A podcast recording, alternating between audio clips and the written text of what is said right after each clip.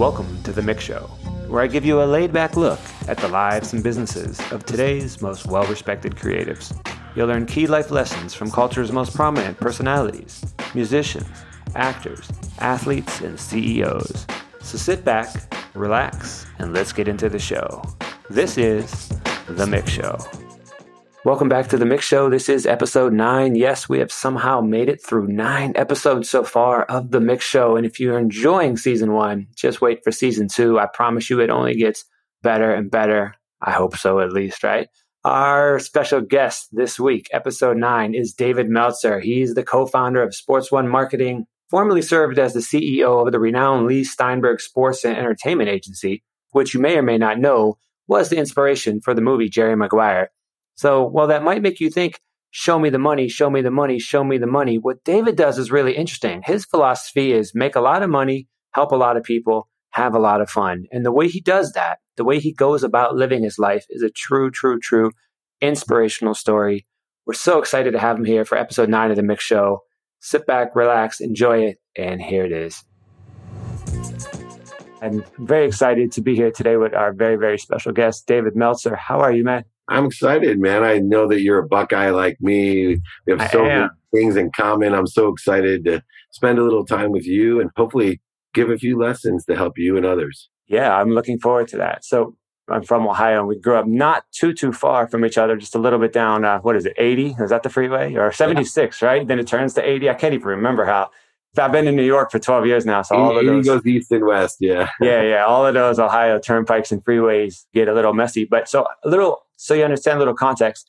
Uh, I'm a DJ that turned into an entrepreneur and turned into an investor and then turned into a dad. But DJing was still like my main, like how athletes expand what they do in life. I use DJing to expand what I wanted to do in life. So everything I learned in college ultimately led to like nothing. But then I was able to use my music and my relationships to kind of like come back to tie it into college and get some sort of career out of it that expands everything I want to do. And what's funny was, and I didn't realize this, I have two connections with you that are really odd and unique, but it led to how this all unfolded today. One, one of the first gigs I actually did when I started taking DJing seriously growing up in Ohio, I'm almost positive that I did um, Warren Moon's Hall of Fame party in Canton. Yeah. So, so that's, it was like in a hotel ballroom.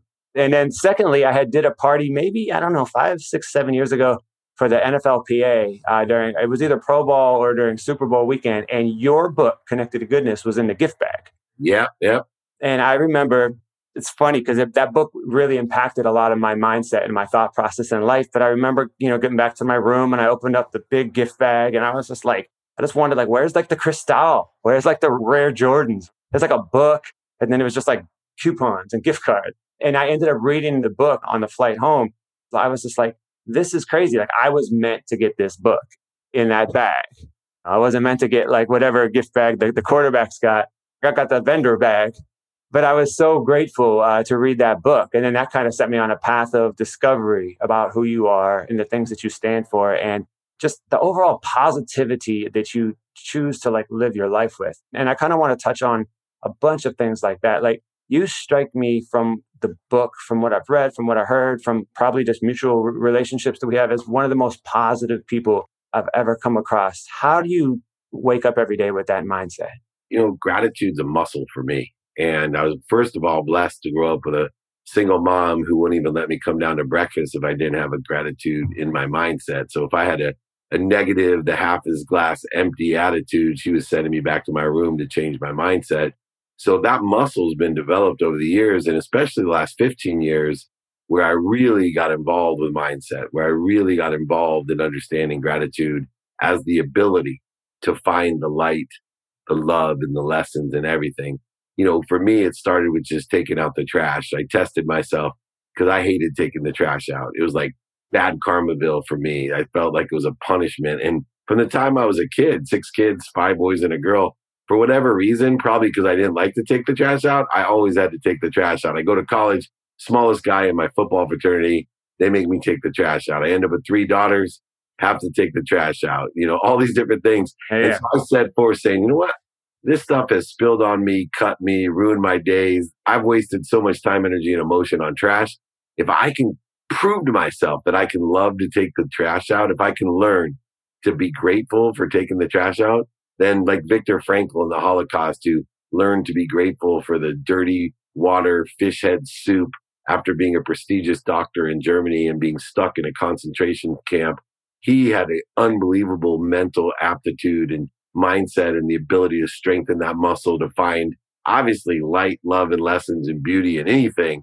I wanted to be that guy that could find light, love, and lessons and beauty in anything. And that's what I've been working towards by enjoying the consistent, persistent pursuit of that perspective.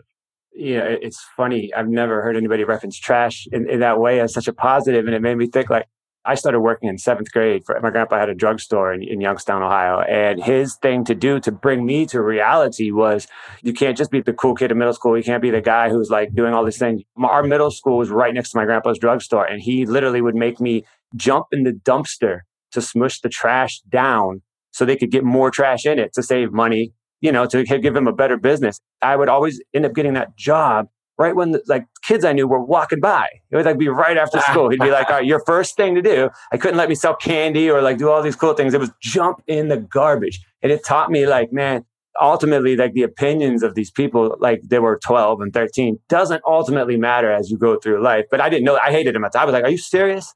you obviously take a lot of things super seriously in your life, but you've also said never take things seriously. Like, how do you rectify those two things in a balance? Yeah, I think there's a lot of things that I blend that don't make sense to other people, like being so persistent and consistent in what I do, but being so patient and allowing it to happen. Another one of those areas, I was blessed today to do today's National Sons Day. I know we both have sons named Miles, and I put yeah, Miles yeah, on yeah. Instagram and we asked him, you know, what's the number one lesson you learned from your dad? And he said, rule number six, don't take yourself so seriously. So I think you can be serious, right? Uh, serious is the ability to study what you want. It's the mathematical equation of luck. So I believe that the more I pay attention to and the more I give intention to what I think, say, do, believe, and even understand my personality traits, characteristics, obsessions, and addictions, they create the coincidences I want in my life. And I have to be able to institute the law of Goya, getting off my ass, you know, being the little burro, outworking everybody, having that Buckeye attitude or yeah. why me attitude, uh, no, but a try me attitude, you know, like Youngstown and Akron guys. We don't quit. But on the other side, you can blend in the ability to be that ferocious with the Buddha attitude of not taking yourself so seriously. Like I put the seriousness in what I'm doing but not into the outcome. So when I learned to detach my emotions from the outcome, but apply my emotions like a ferocious Buddha to the activity of getting what I wanted, that was the blend and the enlightenment that I needed in order to effectuate this idea of being completely persistent and consistent and still being patient. You mentioned the dualities of your beliefs, which I agree with wholeheartedly. How has that been like as far as when you're dealing with corporate culture and you're dealing with like some of the biggest CEOs in the world and the biggest venture capitalists in the world, we've seen a million times over. These companies say they're all about people and humanity and all that, and then obviously like they're not. When you're dealing with them and you're preaching this this gospel to them, how is that normally received? Well, it's interesting because I know there's two currencies. One is the money, which is an object of energy that we put into the flow to get what we want usually people put money in the context of scarcity, you know, back to the world of not enough or the world of just enough. So many people and corporations buy things that they don't need to impress people they don't like.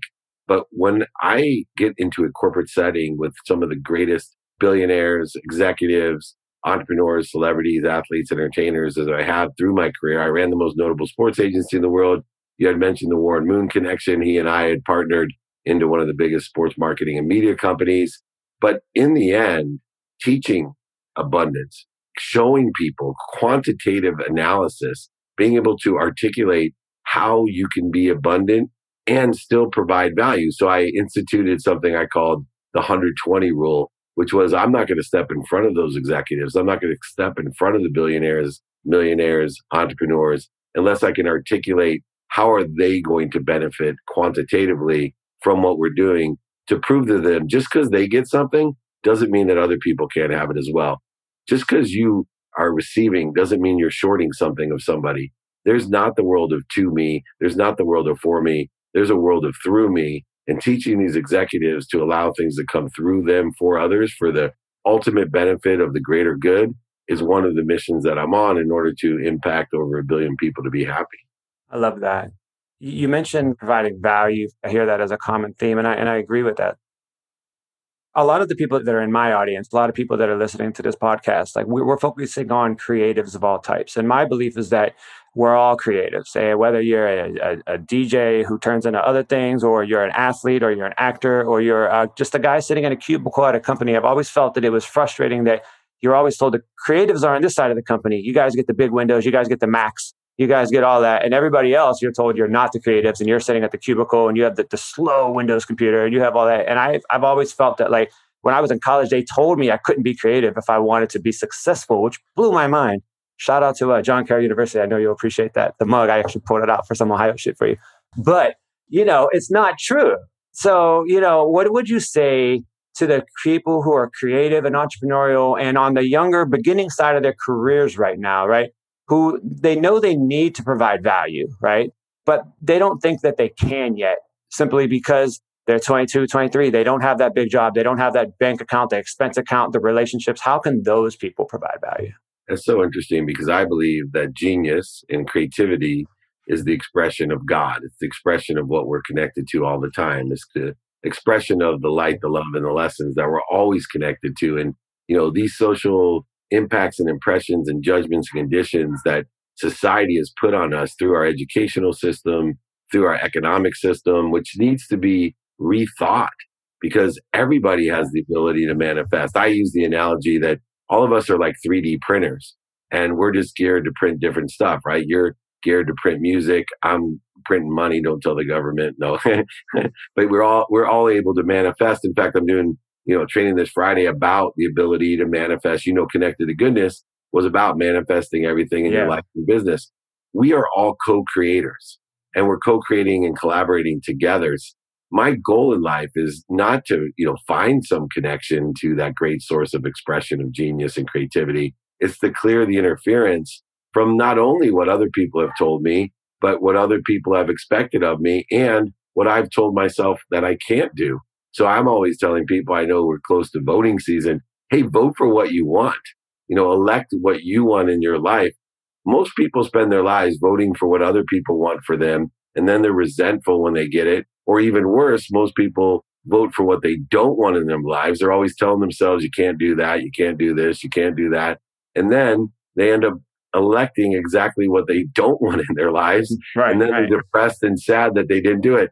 You talked about me being super optimistic. Part of the reason is, is I'm expression of genius. I'm a creative source that can create whatever I want. I can materialize whatever I want. And I'm going to do so by voting for uh, what I want asking for help, knowing I can't out ask the universe and ask big enough to get what I want and to create and impact others to get what they want as well. Most importantly, happiness.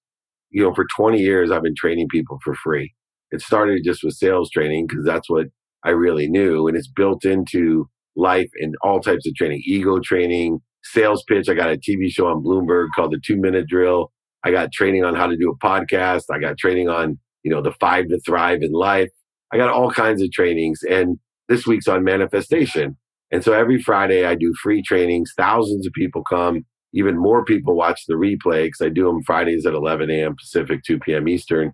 Not the most convenient time. It's just where I've been doing them for 20 years. But so many people join on Spotify and Apple and Entrepreneur where they can join free trainings with me and join me for free. And look, you can email me directly, david at dmeltzer.com to join, david at dmeltzer.com. I'd love for everyone to join me and learn to empower others, to empower others to be healthy, which means make a lot of money, help a lot of people, and have a lot of fun with your life. I like that. I think a lot of people feel that there's a imbalance of you can't be a good person as well as make a lot of money at the same time, or you can't enjoy a great life while you're still impacting other people's life on a high level. And how would you help somebody understand a relationship to money? You know, I think that's a huge problem. Is number one, most people don't feel worthy of what they have. So they start making excuses for not having it, right? They come up with things like, I give, the more I give, the more I get, but they never have anything to give. So what use is that? I'll tell you right now, I could not be poor enough to help anybody, but I can be rich enough to help a ton of people. I can't be sick enough to make you well, but I can be well enough to help get you well. there's so many things that people don't realize in shifting the paradigm of value that I actually focus in on receiving as much as I can with no guilt, no resentment, offense, no separation. I focus on receiving as much as I can to allow it to come through me for others with appreciation, gratitude, and me adding my values to it. But I think it's so important for people to not make excuses for what they want, to feel worthy of everything that they receive so they can give it away. Look, I know during COVID, a lot of people like, man, can't be out there, Dave, telling how happy you are and how great things are going for you. And I'm here to tell you, I am not apologizing for being well. I'm not going to apologize for being rich. I want to, I know this, I can be rich enough to make everyone rich, and that's my goal. And I can be happy enough to make everyone happy. And I'm trying to do that with over a billion people to be happy as my mission. So please drop all the all the nonsense. You don't need that ego-based corrosion and interference. You are worthy of everything you receive and you can't give what you don't have. So receive much, much more for yourself so you can give much, much more to others. I even fell into that myself when the quarantine happened because like the majority of my work at that time was through live entertainment, which was obviously like taken off the grid for mostly everybody, whether you're an athlete or you're, you're an entertainer. And it's not going to come back for most of us officially until next year. And so the first few months, I was just like, woe is me, woe is me. People were like, how are you? I'm like, broke, you know, just trying to figure it out, you know, all these sort of like standard answers. And then a couple months ago, I started noticing, similar to your story, like a lot of the world's actually out here living. They're actually out here enjoying, you know, life. And I was just like, I felt they were flaunting and I was like mad at that. And then I had to like check myself and say, no, no, no. I mean, I mean, there obviously are flaunters as well, but a lot of these people are just living their truth. They're living their life. Maybe they are paralyzed with economical issues. Maybe they're not. Maybe they dealt with health in their family. Maybe they didn't.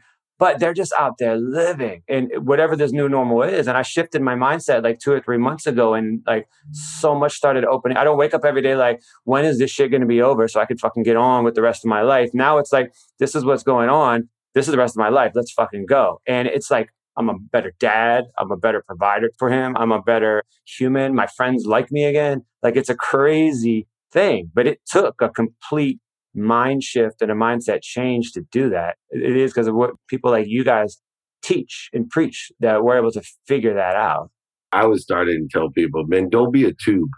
You know, and my uncle had always said, there's too many people on earth that are tubes, right? Their whole being is put it in this tube, let it out the other side of the tube that's their whole existence. And a lot of times when we get into accelerated change and uncertainty and things change very quickly for us, we become tubes and we forget. You said it so well, right? People are out there living and you can go ahead and, you know, figure out, take inventory of your values, figure out what you do control.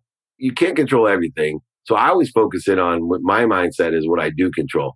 Number one thing is I control that mindset. I can love to take out the trash. Bring it on. Try me. Two, I can control what I feel. I control my heart set. So you cannot make me feel bad. You know, having three teenage daughters besides that gorgeous boy, Miles, you know, you learn how your feelings can get hurt. You know, it's not just millennials, man. These teenage girls hurt each other. feels like nobody can hurt your feelings.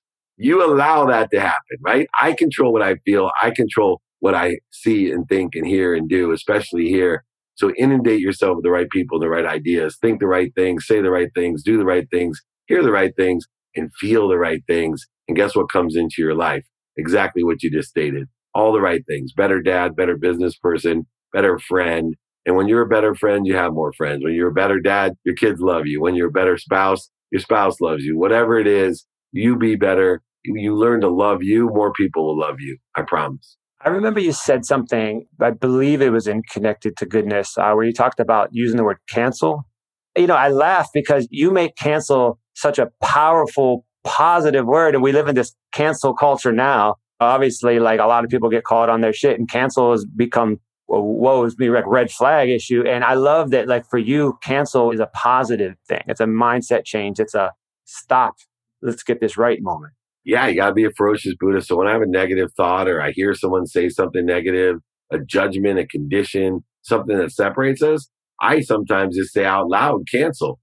I don't want any negative inputs. The way our body, mind, and soul work, the way the conscious, subconscious, and unconscious work, is we get 10,000 thoughts a day, 10,000 new thoughts a day. And you want to keep those pure, just like a good database. Good data in, good data out. So by controlling that, if I got bad data coming in, some negative thought, I can't do this, or oh no, you know, the economy's going to go, di- blah, blah, cancel, cancel. It cancels out worry because why? I want only positive thoughts in the 40,000 of the same thoughts I have in my subconscious mind so that those are regenerating even when I'm sleeping so that my energy carries. There's a, a reason why you notice some people think, say, and do all the right things. We've met them, especially in Ohio. Kind, nice, good people, but they are attracting shit in their life all the time. And then you meet some a hole and you're like, why the heck this guy got a beautiful family, tons of money, super happy and healthy. And this poor woman over here, she does all the great things, go to church every Sunday. She helps out, feeds the kids. I will tell you why, because she's carrying the energy. It has nothing to do. It's quantum in your nature. And if you want to shift your energy, you got to control the negativity and allow only the positivity to come through you. So cancel out all negative thoughts. Don't listen to BS. Don't allow yourself to participate in negative energy. Just cancel it, cancel it, cancel it. I love that. I know uh, we, we have we have a couple minutes left before you have to go and um, just go on about your amazing, positive, progressive life that's inspiring everybody so much. Let's talk about something fun real quick. Uh, what do you listen to musically? Like, what do you enjoy? Like, if I ever, when the world comes back and I'm DJing and, and when I see you across the room and you, and you're like, that looks like that weird dude I did that podcast with. What am I playing for you as you're walking across to say hello? You know, I, I like to mix it up. My cousin's DJ Wooly, DJ Ski's a friend. Lil Jon, you know, we did a lot of work together in the day. So I got an eclectic understanding of music and I, I like anything mixed up. So I like a guy that can take old school rap, mix in maybe even a couple riffs from, you know, some classical into other genres like country. And so I really, music wise, I'm a vibrational frequency person. Anything that moves me, and depending on the mood, right? There's certain frequency from Bob Marley to Common Sense to, you know, Led Zeppelin. It wouldn't matter. Slayer, you know, I'm a big Kerry King fan. When he's on the guitar, for whatever reason, it touches me. You know, all the way to old school rap. You know, I was there early with the Sugar Hill Gang and Beastie Boys. I, I could throw it down. I could still break dance. I still, still, I'm 52. I can still do the splits, man. So you break out some killer mix of a multiple genre of music, you're gonna move me, man. I love that. I'm gonna hold you to that. If you're not breakdancing or doing splits on some on some fancy, I'll do it for you. Do you have anything coming up in the next six months that you'd like to talk about? Any more books? I know I know you have so yeah, much. So I mean, besides the Friday training, which please everybody come participate. It's free. It'll change your life, just like my books. I will give everyone on your show my book for free. You go ahead, email me, David at dmeltzer.com. But I have a new show. It's coming out on Bloomberg. Two minute drill. It's a pitch competition. You can email me if you want to apply. We got some great prizes and it's two minutes to pitch your idea. I give you feedback. You get to ask questions we got great people on there to help as well pick the winners. But it's uh, on all the digital platforms, be it airports, hotel rooms, two minute drill. Check out the new show. Of course, my podcast, The Playbook, is just killing it, helping people. I've had everyone from very, very, very famous guests, Cameron Diaz, to Dan Aykroyd, to all the owners of the teams, down to just interesting entrepreneurs that can teach us lessons in life. So join me at David Meltzer. Email me, David at D Meltzer, and I have a text community 949 298 2905. Man, Mick, I appreciate you. Let's do this again. We got so much to come. I can't wait to get to Ohio and see you. Well, I'm, uh, you would not see me because I left Ah, you years left. ago. One day, yeah, we'll we'll just meet there. We'll meet there and just get like Yeah, some, some Swenson. or whatever. Yeah. There you go. All right. So, hey, thank you so much. I appreciate the time. Uh, best throughout the rest of this year with your family and tell your Miles hello. I'm gonna go tell Miles my Miles hello and uh, talk to you soon. Thank you so much. National Sons Day. Send my love. Thank you so much, my brother. Absolutely. Take care. Appreciate it so much. Take care. Appreciate you. God bless. Be kind to your future self. Absolutely.